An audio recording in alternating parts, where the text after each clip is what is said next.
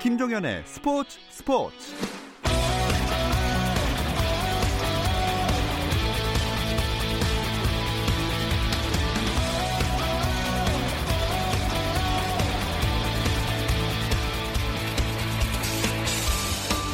스포츠가 있는 저녁 어떠신가요? 아나운서 김종현입니다. 오늘 하루 스포츠계를 돌아보는 스포츠 타임라인으로 김종현의 스포츠 스포츠 출발합니다.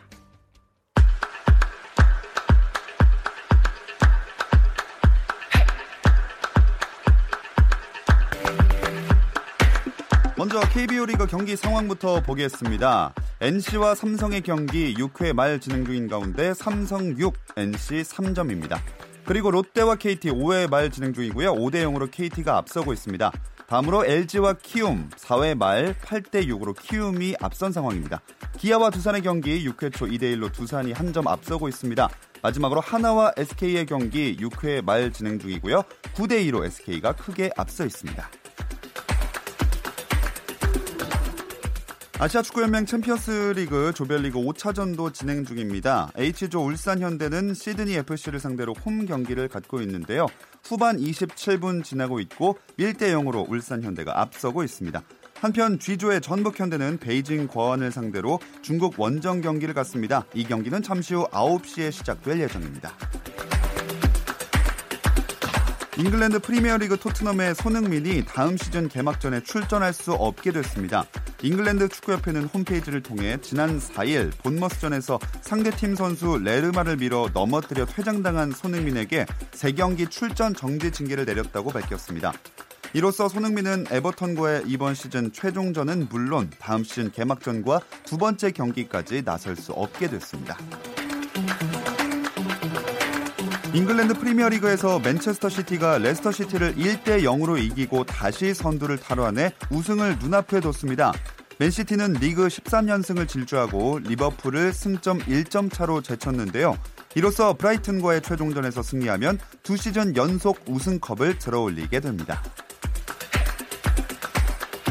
미국 프로농구 NBA 서부 컨퍼런스 2라운드 4차전에서는 제임스 하든이 맹활약한 휴스턴 로키츠가 골든 스테이트 워리어스를 112대 108로 이기고 승부를 원점으로 돌렸습니다.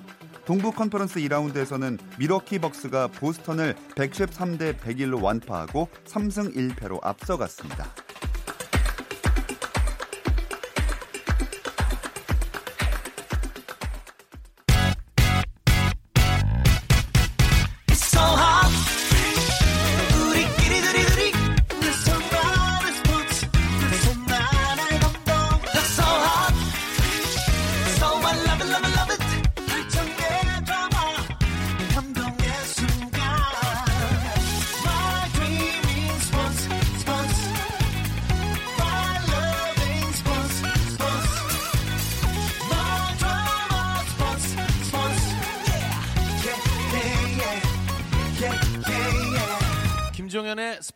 스포츠.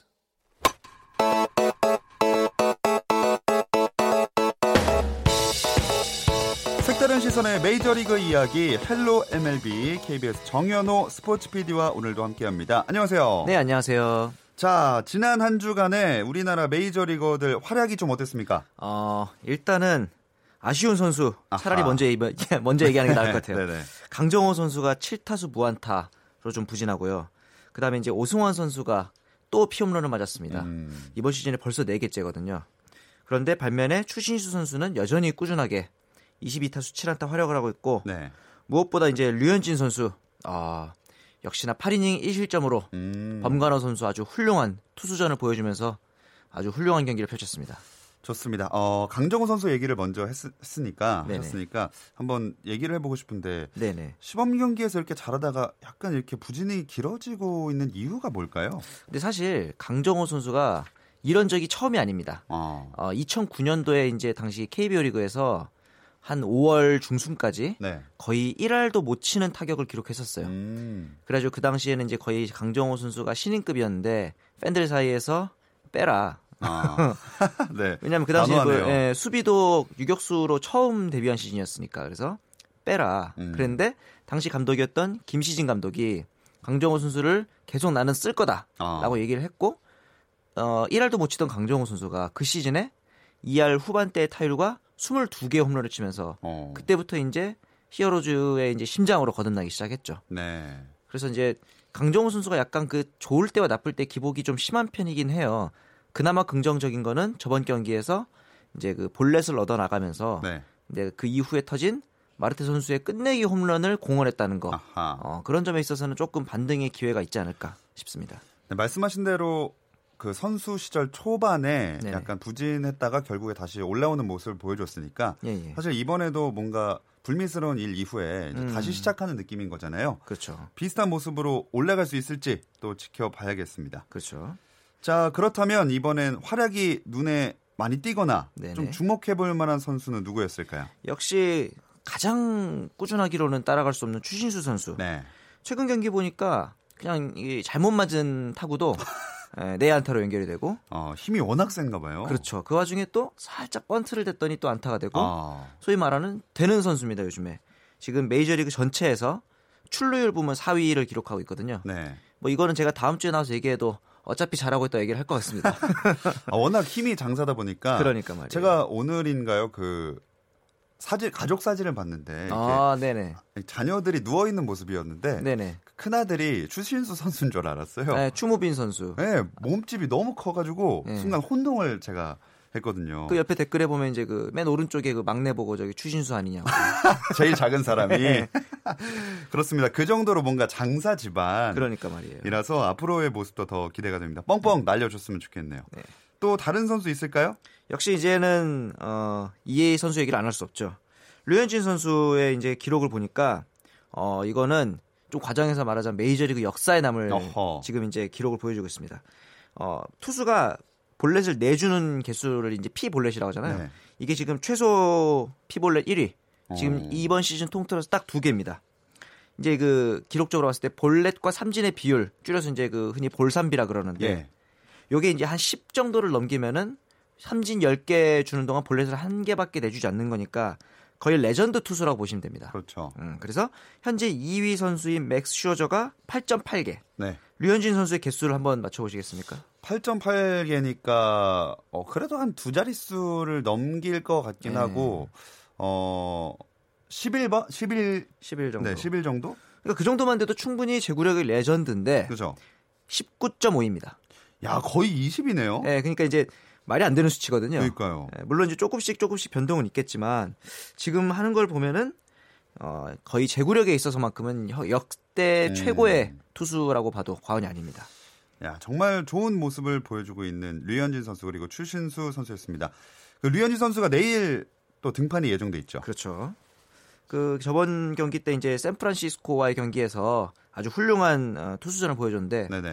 어, 오랜만에 이런 얘기를 하게 되는데 우리 옛날에 그 이영표 의원이 했던 예. 제가 뭐라 그랬습니까?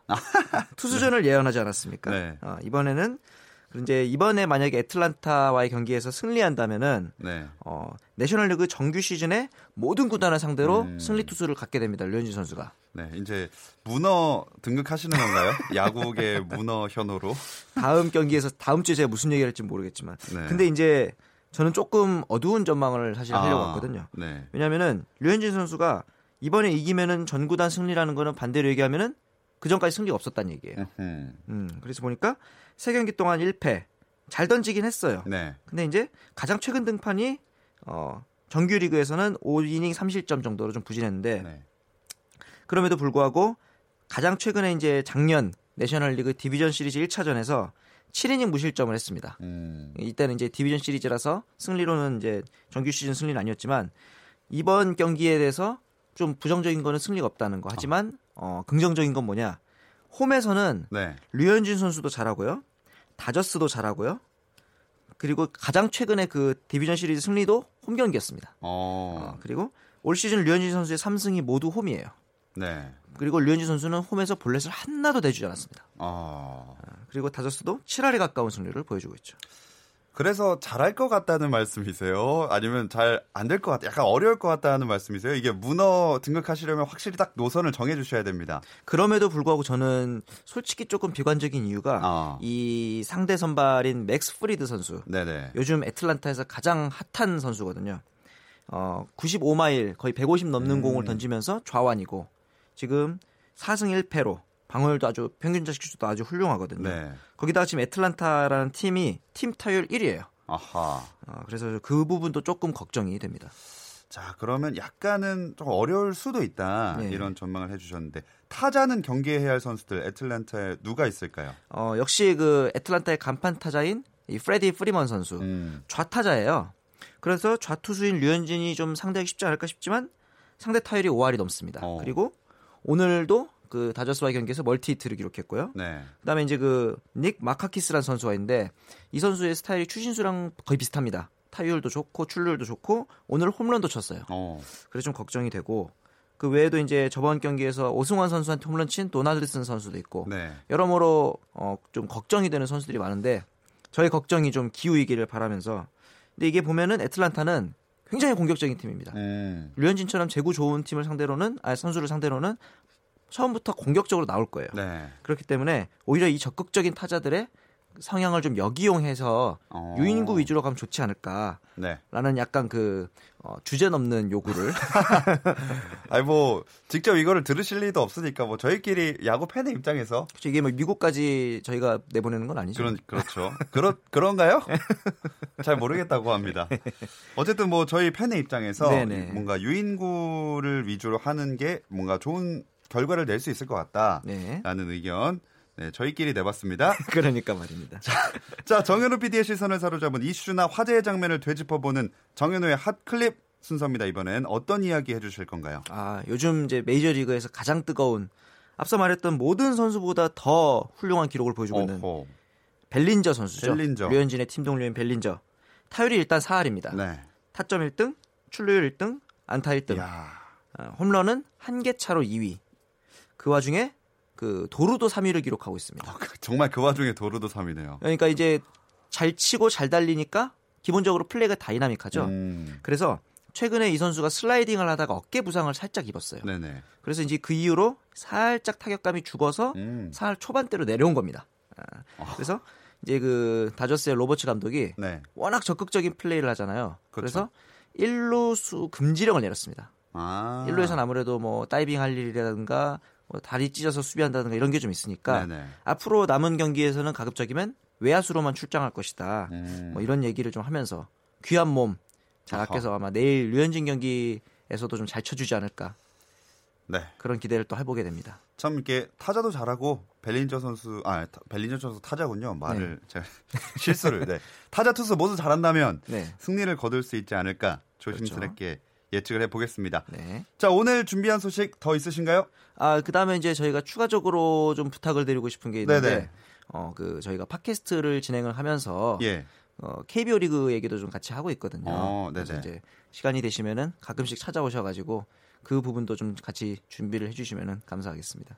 아 오늘 이, 아 오늘 이 시간에 이제 KBO 리그 이야기를 하자는 말씀이신? 아니 아니요 그런 건 아니고 저희가 따로 하고 있는 게 있는데. 아 많이 들어달라는 말씀이신? 예 내심 홍보가 아닌 홍보를 좀. 아, 이거 회사에서 하시는? 예예 예, 그렇습니다. 그럼 제목 나가도 되지 않나요? 뭐 제목을 말씀하시죠? 아 야구 잡설이라고 해서 KBO 리그에 관한 얘기를 하고 있거든요. 네. 이제 왔다 갔다 하면서 그 와중에도 MLB 얘기도 좀 같이 해볼까 하는 준비를 하고 있습니다. 네, 제가 흘려듣기로 약간 병맛 느낌의 팟캐스트라고 네네. 하니까 좀 재밌게 듣고 싶다 이런 분들이라면 아마 야구 잡설 많이 찾아 들으시면 좋을 것 같습니다.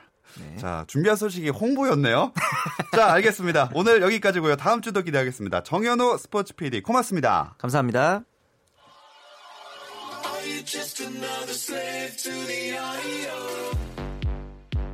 국내 유일 스포츠 매거진 라디오 김종현의 스포츠 스포츠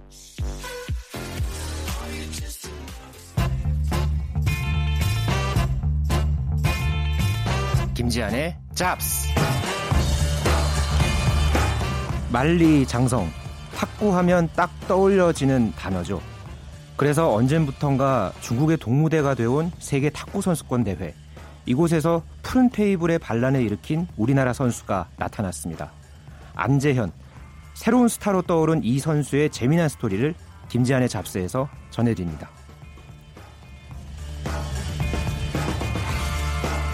스포츠계 다양한 이슈들을 만나는 시간입니다. 잡다한 스포츠 이야기 김지한의 잡스 중앙일보 김지한 기자와 함께합니다. 안녕하세요. 네, 안녕하십니까. 자, 오늘 안재현 선수 이야기를 하셨는데 이 선수가 사실 그동안 잘 알려져 있던 선수는 아니었잖아요. 네, 뭐 말 그대로 이 무림의 고수가 세계 대회에 나가서 1등에 도전한다. 뭐 이런 음. 거 만화로 많이 나오잖아요. 네네. 말 그대로 이 만화에서나 볼 법한 일, 그런 실화를 안재현 선수가 만들어냈는데요. 이 선수가 이번에 처음 세계 탁구 선수권 대회에 나갔거든요. 예. 이 성인 탁구 대표팀에 뽑힌 것도 이번이 처음이었고요. 1999년생 대표팀 막내입니다. 그런데 덜컥 이 세계 선수권 4강까지 올라갔으니까 말 그대로 이 푸른 테이블의 기적, 말 막내의 이 반란이 어, 일어났습니다. 음, 이 무림 고수가 이제 큰 대회 나와서 모습을 보여준다는 말씀을 하셨는데 네. 워낙 이번에 활약이 좋아서 이제는 무림 고수로 남아 있을 수가 없을 것 같아요. 아, 그렇죠. 그냥 이렇게 당당한 네. 모두가 아는 고수가 되어가고 있는 것 같아요. 네. 근데 중국 선수들 때문에 좀 무명 선수가 이렇게 세계 선수권 4강까지 올라가는 게 좀 쉽지만은 않았을 것 같아요. 음, 일단 여러 가지로 고비도 있었고 그러면서도 운도 따랐던 게 이번 안재현 선수의 세계 선수권 행보였는데요. 일단은 세계 랭킹이 157위에 불과했습니다. 음. 그래서 예선을 3경기를 거쳐서 어, 본선에 올라갔고요. 1회전 128강에서 맞붙었던 상대가 세계 랭킹 14위 홍콩의 웡춘팅이라는 선수였습니다. 네. 그런데 안재현이 웡춘팅을 4대 0으로 완파를 어허. 했고요. 그리고 64강 또 32강에서도 자신보다 랭킹이 높은 유럽 선수들을 연달아 꺾었고요. 또 16강에서는 세계 랭킹 4위 어, 일본의 하리모토 토모가즈를 눌렀고 또 8강에서 해서 세계 랭킹 10위 어, 대표팀 선배인 장우진 선수를 또 누르고 4강까지 올라갔습니다. 어, 이렇게 올라가면서 중국 선수와 한 번도 붙지 않았던 또 그런 네. 운도 따랐는데 어쨌든 예선 3경기와 또 어, 본선 5경기까지 포함해서 무려 8경기를 말 그대로 이 도장 깨기 하듯이 네, 치렀던 안재현 선수였습니다. 어. 그 세계 탁구 선수권 4강이라는 게 좀 어떤 의미를 가지고 있는지가 궁금하거든요. 네, 이 세계 탁구 선수권 대회가 참 이 오랜 전통을 자랑하는 대회거든요. 이 대회가 1926년부터 시작이 됐고요. 네. 70년대부터 이 중국이 휩쓸다시피 해서 이 중국을 깨는 팀 선수가 과연 어떤 선수냐 이런 것에 굉장히 이 관심이 많은 대회가 이 대회인데 어, 우리나라 남자 탁구가 그 동안에 이 2003년 파리 대회에서 이 주세 이재혁 선수 이 수비 탁구의 달인이죠. 그쵸. 이 선수가 이 은메달을 땄던 게 최고 성적이었고요. 개인전에서는 이번 대회 전까지 은메달 1개, 이 동메달 4개를 딴게 어, 우리 남자 탁구 대표팀의 성적이었습니다. 그런데 여기서 안재현 선수가 메달을 추가한 거고요. 게다가 이 안재현 선수가 처음 세계 선수권 대회에 나서서 개인전 메달을 딴 것, 이건 한국 남자 선수로는 최, 최초의 일입니다. 또 이 김택수 남, 어, 남자 대표팀 감독이 갖고 있던 이 한국 남자 탁구 최연소 세계 선수권 메달 음. 기록도 갈아치웠고요. 그만큼 이 안재현 개인에게도 의미가 굉장히 컸겠지만은 이 한국 남자 탁구에도 상당히 의미가 있었던 그런 음. 메달이었습니다. 앞으로 한동안 정말 그 탁구하면 중국이라는 이미지를 이렇게 깰 수 있는 선수가 아닌가 하는 생각이 드는데 네. 그 아까 언급하셨던 대로 16강전은 또 한일전이었어요. 네, 이 16강전이 이번 세계 선수권 대회 이 최고의 백미였다 이렇게 보는 사람들이 많은데요. 이 안재현이 16강에서 상대한 이 하리모토 토모가즈 이 선수야말로 만화 같은 탁구로 탁구를 하는 그런 선수로 부를 만한 게 13살 때 주니어 세계 선수권 어. 우승을 했고요. 재작년 14살 때 성인 세계 선수권에서 8강까지 올랐고요. 또 15살인 작년 12월에 왕중왕전 그랜드 파이널스에서 우승까지 했습니다. 그러면서 올해 초에 만 15살 6개월의 나이에 세계 랭킹 3위, 그러니까 야. 주니어 랭킹이 아니라 네. 네, 시니어 세계 랭킹 3위까지 올라선 뭐 말 그대로 이 탁구 천재로 부를 만한 그런 어떤 어, 성적을 내왔는데 이렇게 10대 중반에 그것도 작년에 중국 선수들한테 이 하리모토가 8승 6패를 거뒀거든요. 네. 네, 중국 선수들을 이렇게 어, 어떻게 보면 굉장히 이 강한 그런 그렇죠. 어떤 면모를 보여왔던 걸 보면 참 어마어마한 선수라는 걸 실감나게 하고 중국에서조차도 어, 이렇게 하리모토가 늑대가 돼서 나타났다 뭐 이렇게 아. 표현을 하면서 경계를 하는 그런 목소리도 많았습니다. 오늘 만화 같은 선수들 많이 등장하네요. 네. 안채현 선수도 그렇고. 근데 그 안재현이 왜냐면 저 여기는 한국이니까 네. 안재현 선수가 주인공이니까 네. 안재현 선수가 꺾은 거잖아요. 그렇죠. 이 어떻게 보면 안재현 선수가 이 대회 현장에서 했던 인터뷰가 있거든요. 여기에서 어, 본인이 이 주니어 시절 때 하리모토에게 4승 1패로 이겼다, 앞섰다 하면서 해볼 만하다 이런 얘기를 네. 했었거든요. 그만큼 자신 있게 안재현 선수가 하리모토에게 덤볐고요. 어, 그러면서 이 하리모토가 경기가 끝난 뒤에 이제 지고 나서 경기가 끝난 뒤에 꽤 많은 눈물을 흘렸다고 하고요. 끝나고 나서 이 현장에서 이 일본 코치진이 안재현 선수 선수에게 잘하더라, 더 음. 올라가라 이런 격려를 또 했다고 합니다. 자, 얘기를 듣다 보니까 진짜 안재현 선수는 도대체 이렇게 어려운 상대도 꺾고 어떤 선수인가 궁금해질 수밖에 없습니다. 한국 탁구의 희망으로 떠오른 안재현 선수 어떤 선수인지 자세히 좀 알려주시죠. 네, 어, 안재현 선수 초등학교 2학년 때부터 탁구를 시작했고요. 초등학교 때는 전국대회 1등을 못했다고 합니다. 음. 하지만 중학교에 올라가서 아침 6시부터 밤 11시까지 하는 훈련을 마다하지 않을 정도로 아주 훈련을 야. 잘 하면서 중, 중2, 중3 때 이 전국 1등을 오르고 또 주니어 대표로 자주 뽑혔던 예, 그런 선수이기도 했고요. 이 선수가 2016년 주니어 세계선수권 남자 복식에서 금메달까지 또 따기도 했습니다. 그만큼 한국 탁구의 기대주로 꼽을만 하겠죠. 어, 작년에 실업팀에 오면서 조금 고전하기는 했는데 했는데 올해 대표 선발전을 통해서 국가대표에 처음 뽑혔고요. 어, 이렇게 또 세계 선수권에서 반란을 일으킨 그런 주인공까지 떠올랐습니다. 야 정말 역시 연습은 노력은 배신하지 않는 것 같아요. 네. 아직 나이는 많지 않지만 그런 안재현 선수를 직접 만났다고 하던데 저희도 안재현 선수 목소리 들을 수가 있나요? 네, 지금 안재현 선수가 이번 주부터 열리는 국내 대회 준비를 하고 있거든요. 이 준비하는 중에 안재현 선수를 어제 만나서 제가 이야기를 담아왔는데요. 이번 세계 선수권 4강 쾌거를 이룬 소감 아, 한번 들어보시죠. 일단 세계 선수권에서 이제 첫 출전을 하게 돼서 되게 일단 설렘 반 긴장 반으로 살짝 갔던 것 같은데 이제 예상치도 못한 4강을 가서 정말 실감이 가면서도 안 가면서도 그러다가 되게 기분은 좋은데 이제 앞으로의 시합이 끝이 아니라고 생각을 해서 뭐 만족하지 않고 음. 앞으로 준비를 해서 열심히 하려고 생각을 하고 있고요. 되게 뭐 역사를 썼다거나 해가지고 그런 거에 대해서 기쁘게 생각하고 있는 것 같아요. 음. 이번 시합에서 네, 아 진짜 목소리가 뭔가 굉장히 순하고 네. 독한 뭔가 운동 선수의 느낌이 아니라 그래서 약간 놀랐어요 처음에. 아, 네. 성격도 좀 순하던가요? 굉장히 좀 앳되고요. 뭐 평소에 어 이제 20살 나이거든요. 네네. 1999년생인데 또래의 그런 어떤 뭐 대학생 그 선수들 대학생과 비슷한 그런 어떤 느낌도 굉장히 많이 났고 굉장히 좀 장난꾸러기더라고요. 어. 뭐좀 동료 선수들, 뭐 선배 선수들하고도 스스럼 없이 장난도 많이 치고 네, 그런 모습이었습니다. 자, 어찌 보면 이런 어, 어찌 보면 정말 안재현 선수가 도전하는 입장이었을 테니까 이번 세계 선수권에서 네. 부담이 크지 않았을 것 같기도 한데 또 대회가 워낙 크다 보니까 긴장이 많이 될 것 같기도 하거든요. 네. 근데 참 재미있었던 게요. 본인은 이 세계 선수권이 이렇게 큰 대회인 줄 몰랐다고 아. 하더라고요.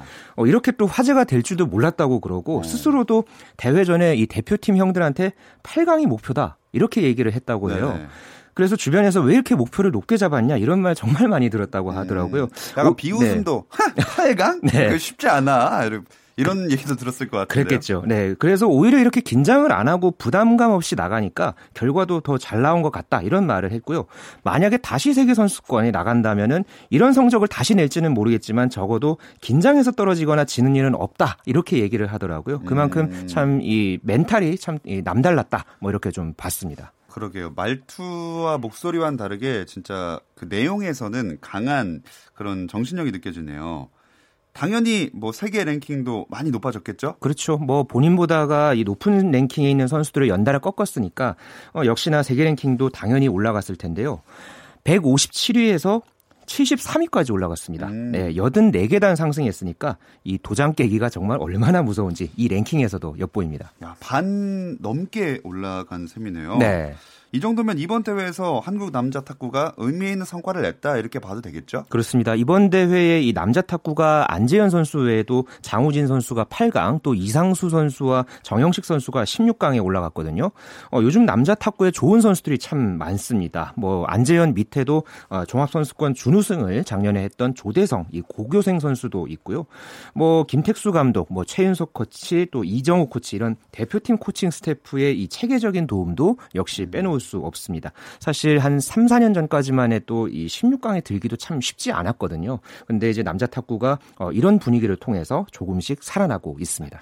하지만 결국에 그 결과는 중국이 마지막에는 가져가게 된 것 같아요. 네. 안재현 선수가 중국의 독주를 좀 막아줬으면 좋겠는데요. 그렇습니다. 이 안재현 선수가 사실 이번에 이변을 일으키기는 했지만 결국은 이 세계 선수권에서 어, 다섯 개 종목에서 모두 중국이 또 독식을 했는데요. 어, 앞으로 안재현 선수가 또 중국 선수와 겨뤄서 또 금메달까지 뭐 세계 선수권이나 올림픽에서 큰 무대에서 한번 금메달을 따겠다 이런 포부를 밝힌 게 있었거든요. 어, 이제 어떻게 보면은 안재현 선수 의 꿈과 포부가 또 이제 여러 사람들의 어떤 바람과 네. 또 다르지 않을 텐데 어, 앞으로의 포부 한번 직접 들어보겠습니다.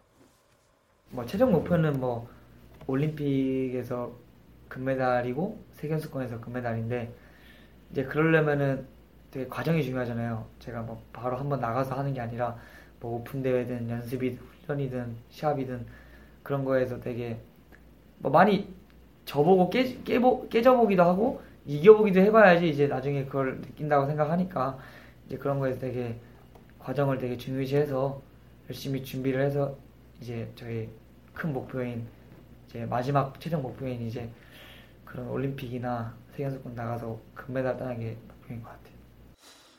네, 어, 남자 대표팀만 근데 안재훈 선수를 비롯해서 얘기하다 보니까 여자 대표팀도 사실 있잖아요. 네. 아쉽게도 이렇다 할 성과는 없었나 봐요. 네, 여자 탁구 대표팀은 이번 세계 선수권에서 조금 아쉬운 그런 결과가 나왔는데요. 서효원 선수 한 명만 이 단식 어, 이제 16강에 올랐고요. 어, 여자 복식도 8강 이상 올라간 조가 없었습니다. 아, 여자 탁구 같은 경우에는 이 중국 출신 귀화 선수들이 상대적으로 많거든요. 네. 그런데 효과를 거두지 못하는 그런 분위기고요. 그러면서 이 에이스 계보가 좀 끊겼다 이런 평가도 있습니다. 뭐 현재 이 10대 탁구 천재 소녀로 불리는 이 신유비가 신유빈 같은 이런 어린 선수들에게 기회를 줘야 한다 이런 목소리도 있는데요. 당분간은 이 세대 교체 또 다양한 실험이 사람이 필요한 현재 여자 탁구팀의 분위기입니다. 네, 여자 대표팀에도 안재현 선수 같은 유망주가 나타나길 기대하면서 김지한의 잡스 오늘 마무리하겠습니다. 중앙일보 김지한 기자였습니다. 오늘 고맙습니다. 네, 감사합니다.